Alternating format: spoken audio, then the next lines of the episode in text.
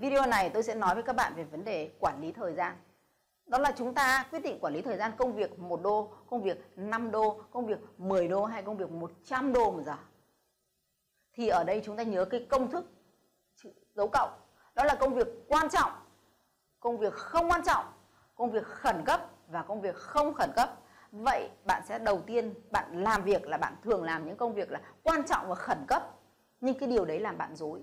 Và bạn sẽ phải lược dần nếu bạn chỉ chọn công việc quan trọng và không khẩn cấp và những công việc mà không quan trọng thì bạn phải viết ra những công việc không quan trọng những công việc không khẩn cấp những công việc nó khẩn cấp và công việc quan trọng và bạn sẽ lựa dần từ công việc loại từ công việc không quan trọng không khẩn cấp bỏ đi rồi đến công việc quan trọng mà khẩn cấp cũng bỏ đi và cuối cùng bạn phải chọn những công việc không khẩn cấp mà công việc quan trọng. Bạn hiểu? Và như thế bạn mới bình tĩnh để bạn đi tiếp được. Đó là vấn đề liên quan đến quản lý thời gian và bạn cần phải bình tĩnh. Bạn bình tĩnh và bạn biết lập kế hoạch. Lúc này thì kế hoạch của bạn được lập ra. Bạn phải lập được kế hoạch. Sẽ có một cái chương trình để hướng dẫn các bạn lập kế hoạch.